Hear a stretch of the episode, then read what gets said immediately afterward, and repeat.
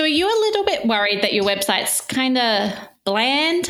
As photographers, it can be super easy to just skip the copywriting and focus on images online, but words can be really powerful, and we all know catchy copy does convert. So, if you need help with your writing, you're going to love today's interview. Hello, and welcome to the show. I'm Kirsten McConnell. And I'm Caitlin J. McCall. And welcome to season 11, episode 5 of the Pet Photographers Podcast. Welcome to the Pet Photographers Club with your hosts, Caitlin and Kirsty. Tune in as experts share their insights to help grow your business with higher sales, creative marketing, and kick arse business strategies. Now, on to the show. Guest today is Alison Hockings from Alison Writely, a kick ass copywriter who helps fellow creatives polish boring words into copy gems. She's a knack for writing copy that's both engaging for your audience and loved by Google, a balance that we are all in need of finding. Thank you so much for joining us today, Alison, and welcome to the Pet Photographers Club. Hi, thank you for having me. It's um, very exciting to be here and, um, you know, love dogs, so in the right place. Definitely. Give us a little bit of insight into your story and how it is that you've ended up helping out fellow creatives with their copy. So, I've been a photographer for 25 years, maybe a little bit longer. I'm a little bit old now. Worked in photo labs, eventually started doing weddings. I've always been a bit of a word nerd, and it just kind of morphed together. And still doing weddings, but also juggling copywriting for clients as well. Most of my clients are photographers because, yeah, as you said, photographers focus mainly on all the pretty pictures, and they're often not so great with the words and the content and the SEO side of things. So, I help them hopefully rank better on Google. So, what sort of advice do you have for the listener if they are going to try doing it themselves and they're not working with a professional copyright at the moment for making sure that their copy is both easy to read and engaging, but that it still helps them uh, rank? Yeah, so basically, when it comes to writing, you need to write for humans first and Google second. You know, a lot of people they they try and they they write like we were taught in school. You know, we don't use contractions, we use proper words, we don't use slang, correct English. But the fact is, when you're talking to people, you don't talk like that. You say, "Oh, that's awesome! It's fantastic! Oh, that'd be great!" You know, you don't say, "Hello, my name is Alison, and I am a copywriter." You'll go, "Hey there, I'm Alison. I'm a copywriter." You know, you need to to write like you talk. You know, otherwise people are just going to zone out because you sound like a robot in your in your words on your website. So it's always writing for humans first, Google second. Use conversational language. Slang is okay. I mean, some people even swear. I'm not a swearer online, but um, in person, yes, but not not when I write. But some people that's how they talk. That's how they talk online on their website. It's it's all about having a bit of personality in your copy as well also breaking it down into chunks to make it easier to read. Mm-hmm. So, how do you find, Alison, the balance? Like you mentioned, you know, some people swear. I don't swear online. I do it in real life. How do you find that balance between like what's acceptable and conversational for you and your business and what's not professional? Well, I guess you can be professional and still use language that you wouldn't typically use, I guess. It all depends on your business. Like if you're a if you're a big company, you would have a professional language on your website. You wouldn't be joking around if you if you're selling tiles to people or whatever. But when you're a photographer uh, doing a personal service, you can often just joke around and you know engage people. It depends on who your audience is, so you need to know your audience in order to know how to speak to them. That leads on very well, actually, to um, another question I had, Alison, about knowing your audience, or more to the point, like knowing what language appeals to your audience um, was kind of my next question, which is kind of in there with you there. So, okay, where do you start then? Like, let's say you have an ideal client. You already know who your ideal client is. Any of the listeners to our podcast would have heard us talk about that a few times before now. But then, like, how do you know what words appeal to them, where the line is? Like, is there any kind of like tips you can do to find out how they would write and how they would accept for you to write? I think your ideal client is pretty much based on, on your own personality. I had a copywriting client, he's a hipster. So, you know, he swears all the time. And when I did writing for him, like I, I didn't use swear words. If he wanted to put them in, that's his thing. Like he talks about it being effing awesome. And so there'll be words that he will use, and I will, you know, send him like a questionnaire and say, right, how do you describe things that you're excited about? And he, he'd list a whole list of words, you know, like rad and awesome. And you weave those into the copy that you write for him because you, when you get a copywriter, the trick is to get them to sound like you. You don't want them to sound like somebody else because then when people meet you, they're going to go, wow, you didn't sound like that on your website. So, when we're writing for our websites, do we want to be trying to sound like our ideal clients, or it's okay to just sound like ourselves and hope that we're attracting people who also talk like that? Yeah, absolutely. Um, you want to sound like yourself, but it's also like if you have someone call you up on the phone, you're going to want to talk to them like you would on the phone. The point of having personality in your copy on your website is so that if there's five photographers in your area, all the work's amazing, all the pricing is the same, how are they going to choose who to pick? You know, and if all your words on your website are basically the same generic vanilla, welcome to my website. I'm a I'm a pet photographer in Brisbane and blah blah blah. If it's all the same, what's going to make them choose you over everyone else. So that's where it comes into adding personality into your copy. So on both my websites, my photography website and my copywriting website, everyone knows that I love dancing in my kitchen. I love red wine. I'm a photographer. I love dogs. I'm dog crazy.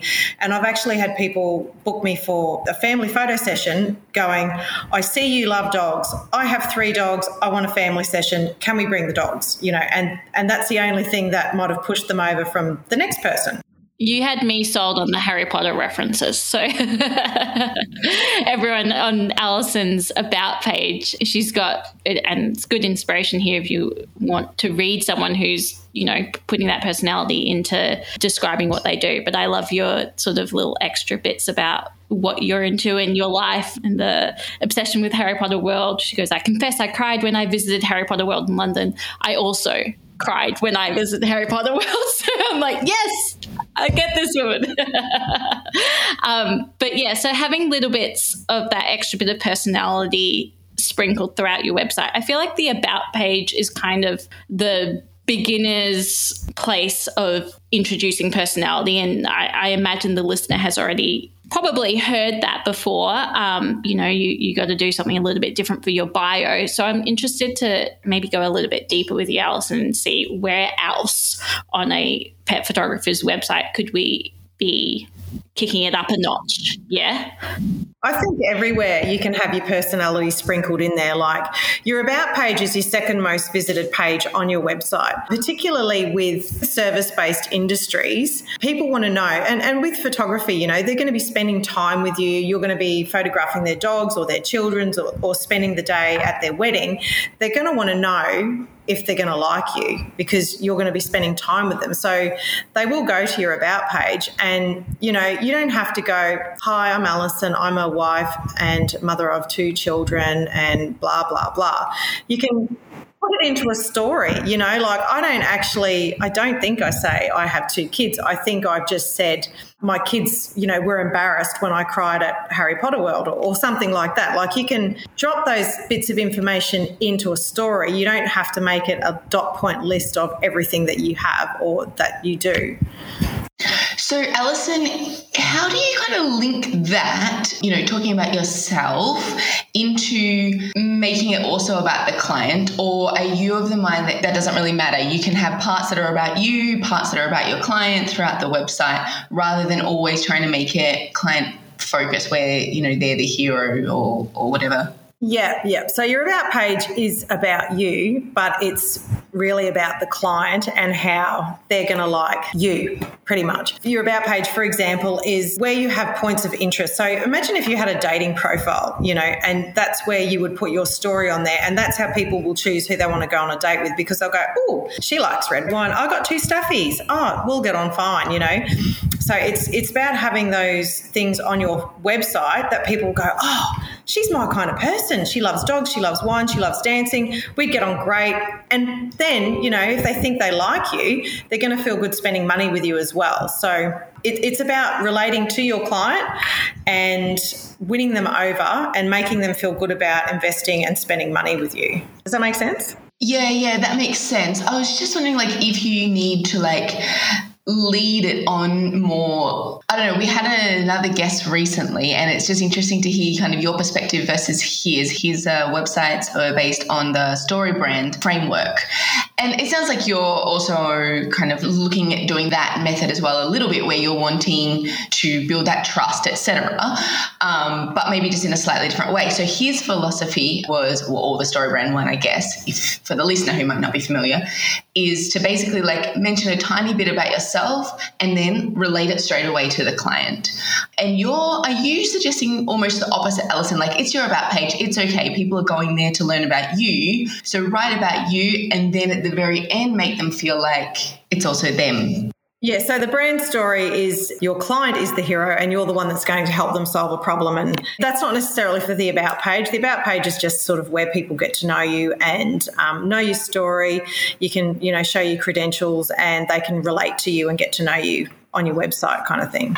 I feel like that is a bit more of a natural about page as well. Like I felt like if you're going to a website and you click on the about page and it's still just all about me as the client, then I get a little bit like, okay, but seriously, I seriously want to know a little bit about you. Like, it doesn't always have to, it gets a little salesy, I think, when everything on the website is just about turning it around to the client, to the client. And then sometimes you actually do, you know, want to know who you're hiring. So I, I do prefer that approach. So, do you have any tips? I know we sort of mentioned this before, but any tips for getting inside your ideal clients? Head and sort of working out what language would appeal to them, or you just fully reckon talk how you talk and don't worry too much about yeah, I think just conversational language every time. Um, you know, obviously you can tone it down a little bit. So you might not have your homepage like really conversational and friendly and out there. But, you know, when you write a blog,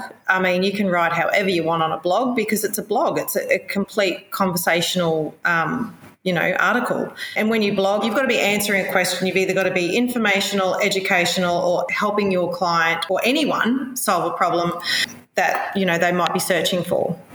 Do you find that there's a big difference in your writing between, say, your website main pages, your social media, and your blogging? For me, not really, but probably for clients, yes. Social media, people like stories. The better the story, the more interaction you get. You know, obviously, you have to post some things where it's just like a little preview of someone's wedding, and it's, it's really hard to get a story into every social media post. And I find it a bit of a grind, to be honest. But yeah, blogs blogs are pretty much free for all. You can write anything you like. Yeah, I mean, that totally makes sense, right? I mean, the social media post is just going to be gone in, you know, a few minutes basically these days. Your blog post is going to be gone in a few days, but if it's SEO'd well, etc., then people can still find it years later. Your website is basically always going to stay the same. So it makes sense that, you know, there's a little bit of a difference between the three, but it should also still sound like it's been written by the same person, um, shouldn't it? So that makes sense. Alison, just back to the language thing, since that's like your expertise. I heard recently somebody saying, and I, it really appealed to me, like if your website expresses like, you know, you as this cool hipster character, but then you arrive at the photo shoot and maybe it was you saying it. Anyway, you arrive at the photo shoot and you're not this hipster kind of person. You're instead like uh, I don't know some other very different type of personality. It's a real mismatch, and it doesn't make sense for the client. Like they'll be confused, maybe not even understanding why they're confused, and that really resonated with me. But on the other hand, like I know you've been pushing like and, and suggesting strongly that your website should sound like you, which totally agree. But if your ideal client is not you, and we do have a few or a lot actually, I would say a lot of pet photographers would have this as the case more so maybe than wedding photographers, maybe. Like I know a lot of my clients, pet photography clients, were not like me. They didn't speak like me when I'm with my friends, but I could adapt. And so when I was around them, most like depending on the client, I would have to kind of rein in my language, speak like I was back at grammar school, etc. Um, and so my website was like a bit of a mix between those two. So you're basically saying, Kirst, if your ideal client's a bit posher. yes. no, no, I, I was a long way around trying to say, how can I learn how my clients want me to speak basically in real life as well as on the website and every other place I'm putting my copy? Is there any like tips for that? I don't know about changing your, language in real life. Um, I mean, I have clients of all walks as well. You know, like I have, I've had this surge in people wanting photos for their 70th birthdays and they're having the family together. So, you know, I'm dealing with 70 year old people and people with brand new babies and people with weddings and then people who want, I had an unboring family promotion where people want crazy family photos that just show them having fun. So I'm kind of all over the place. But at the end of the day, people want someone who's friendly. So it doesn't matter how you speak. If you sound friendly on your homepage, if you're just going, hey there, I'm Alison, I'm a fun Brisbane family photographer, I'd love to capture some photos for you, you know, da da da, you're still friendly. So everyone likes friendly. Whether you speak a certain way when you're with them in person is you just have to gauge the situation. But you know at the end of the day everybody likes someone who's friendly. They don't want someone who sounds you know if your homepage is just stuffy and boring and just like it sends you into a mini coma after reading the first paragraph you're not really going to generate much interest. But you're still solving a problem for your client who's come to you looking for family photos and then you just want to engage them with fun conversational language as well. Mm-hmm, yeah, that makes sense. So you can be like a little bit more neutral as long as it's still friendly. I mean, it's not boring because it's still friendly and it's still conversational, but it's a little bit more neutral than trying to be, you know, over the over the top with your yeah, you don't have to be over the top, and you can still drop little nuggets of of your personality in there, like your likes and dislikes and things like that. And they're just little elements that people can relate to, and you know, go, oh, I, I totally don't like, you know, tea either. It's awful. Who would drink tea, you know? And it's just another area to relate to a photographer on. Yeah, okay, that makes sense. I just was pushing this question because earlier you mentioned that with one of your copywriting clients, you asked them like questions to get their personality from them. You know, like you said, um, how would you, what, what was the question? How do you describe something that you're excited about? You know, because people have their own language. Yeah, and so I was wondering if there's something that you do to pick up on your clients' languages that's a similar kind of exercise without asking them, you know? like, uh, do you read what they write in reviews or do you just listen to how they speak when they come to you or anything like that, that then you can reflect back into your own writing? As in my photography clients or my copywriting clients? Sorry, yes, for your own photography website. Like, is that something, or for our photography websites, you know, if we're wanting to write a little bit differently than we would speak if we are hanging out with our friends, could we kind of imitate our clients' language, I guess? I basically write to attract the people that I want to attract. So I want people that are pretty fun, easygoing, outgoing, like a bit of banter. So I write for that. That they're the people I want to attract. I don't sort of try and bend my language or personality to attract other people because they're not really my client. Yeah, that makes sense. Um, especially with photography being such a personal experience. I can see that that sort of relationship goes both ways. So you're just going to get better photos if there's a, a, not necessarily personality match, but at least if you can both work together and you're on a similar sort of page. Speaking of your photography website, I'm on there now and I can see that there's just a really beautiful, I guess, storytelling aspect to the way that you've set everything out. Like there's, as you said before, you don't need to just write dot points. I've got five kids, blah, blah, blah. Everything's written with that sort of a, a, narrative, a storytelling. I'd love to know a little bit more of your insight into why you've laid that out. I guess it feels these days like everything's 150 characters and you got to get the point across ASAP or they're just going to click off, blah, blah, blah. So it's really refreshing to see someone taking the time to sort of lead us through what the experience might be and describe it in this beautiful storytelling way. But yeah, I'd love to get a bit more of your insight into that approach.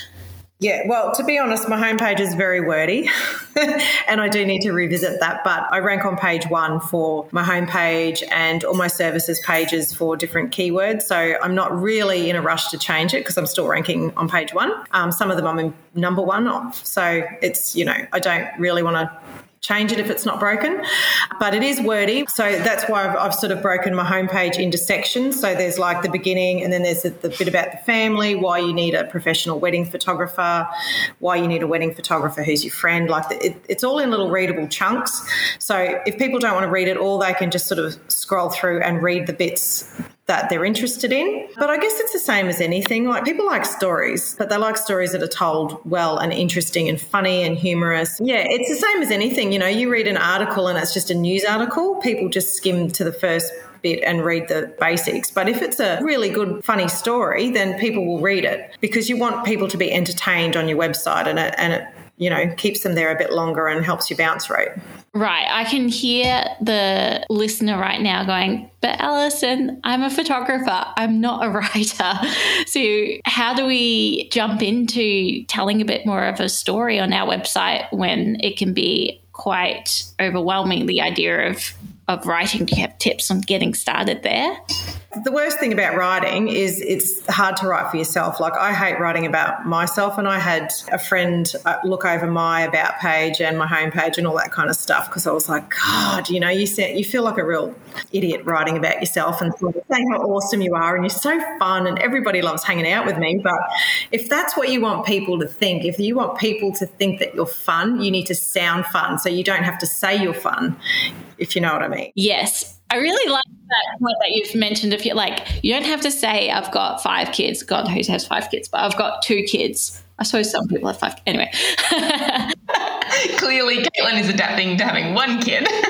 I know, like, why would you have five? Um, no, uh, you don't have to say the facts. You can just weave them in. You don't have to say, I'm a fun photographer. Weave it into the story. Yeah, don't tell people, show them. And I can see that you're doing that, Alison. Like when you mention, I think you've mentioned a few times, at least on your copy website, that um, you know you love drinking red wine and you you'll be dancing in your kitchen. And i mean i relate to that because we dance dance in our kitchen drinking red wine like daily basically. Um, and so straight away i was like oh she sounds fun you know? So it totally makes sense. Exactly. You didn't have to say i'm alison and i'm fun. Well that sounds lame. Like you don't sound fun at all you know? But instead you well, not if you say that.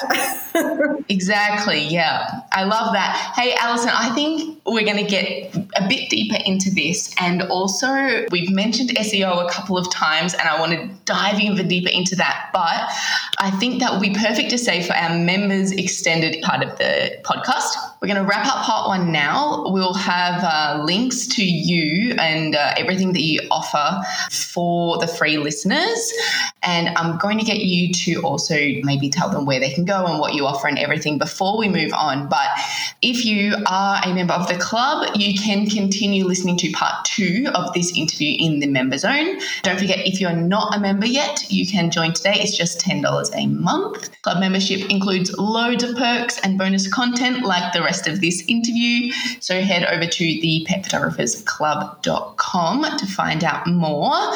And uh, just quickly, if you are looking for more website pointers, you can grab our uh, website design free checklist at the petphotographersclub.com slash website dash design dash checklist. The link to that will be in the show notes, along with links to Alison.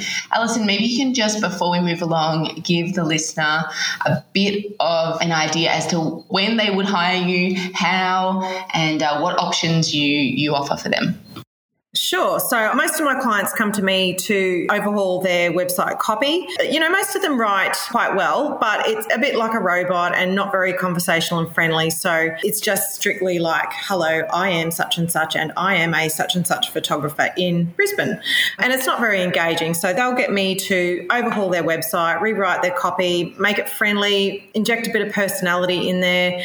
I also do SEO blogs and keyword research. I love SEO. I'm a little bit addicted to it. So I do have um, a free ultimate guide to blogging on my alisonwritely.com website that you can download. And I also have an SEO blueprint and a blogging template that you can purchase at the shop. If you use the I Love Traffic code for the blueprint, you get it for half price. And I love SEO for the blogging template, you also get that for half price. It's basically a step by step guide to blogging with lots of tips on how to write, keywords, that kind of thing. And the SEO blueprint is basically me doing all the research for you, finding lots of juicy keywords that you can rank for, giving you lots of headlines, and sending it back to you with instructions on how to blog. Amazing. That sounds like a dream. Wow, send one my way. I'll be getting on that shop. Had a giggle with you saying that you love SEO because I think it's most of our worst nightmare. So, um, awesome. We will have a link to all of those and also those discount codes that you mentioned as well. If you've forgotten that or you're in the middle of driving or whatever, just head over to the show notes. It's the petphotographersclub.com forward slash podcast forward slash 1105. Thanks for listening to the Pet Photographers Club. To subscribe to the podcast, check out other episodes, and keep up to date, head to thepetphotographersclub.com.